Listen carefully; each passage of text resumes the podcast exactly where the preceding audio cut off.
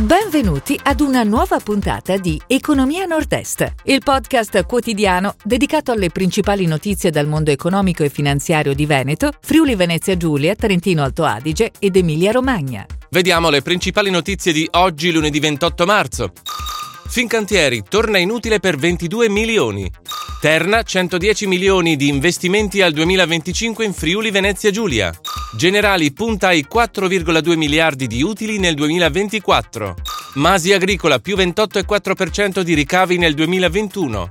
Nasce Gran Terre, brand federatore nell'agroalimentare. Wurt, un miliardo di fatturato in Italia entro il 2025. Progetto di rigenerazione delle aree ferroviarie di Bologna. Fincantieri torna inutile per 22 milioni.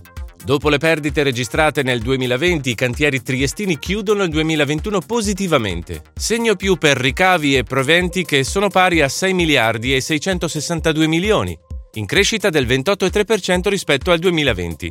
Il carico di lavoro è pari a 35,5 miliardi di euro, 19 le navi consegnate da 12 stabilimenti. Nel 2021 il gruppo Fincantieri ha registrato nuovi ordini per oltre 3 miliardi, mentre gli organici sono passati da 20.150 a 20.774 unità.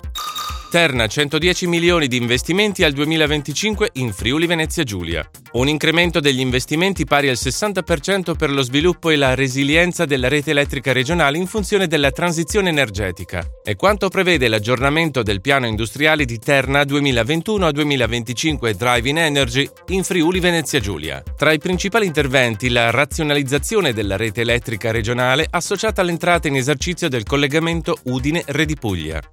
Generali ai 4,2 miliardi di utili nel 2024.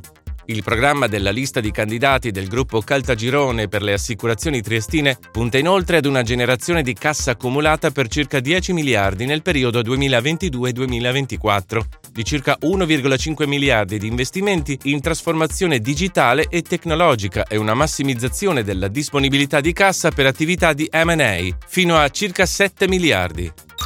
Masi Agricola più 28,4% di ricavi nel 2021.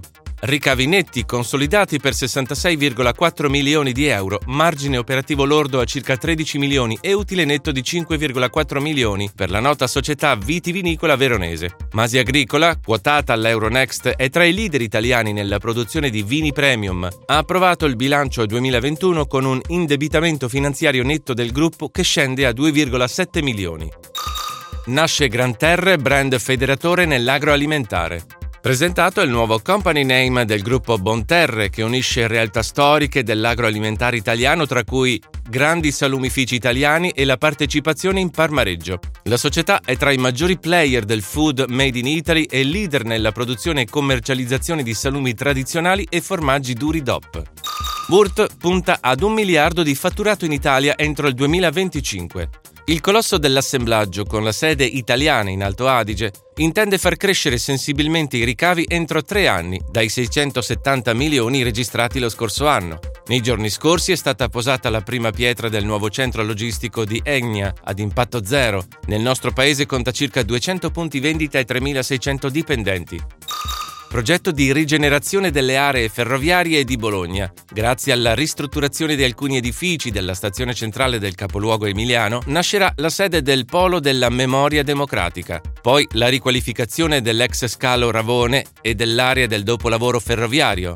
Sono questi i tre focus dell'accordo firmato dal Comune di Bologna e dal gruppo Ferrovie dello Stato. Complessivamente i tre interventi valgono 90 milioni di euro. Si chiude così la puntata odierna di Economia Nord-Est, il podcast quotidiano dedicato alle principali notizie dal mondo economico e finanziario di Veneto, Friuli Venezia Giulia, Trentino Alto Adige ed Emilia Romagna. Appuntamento a domani!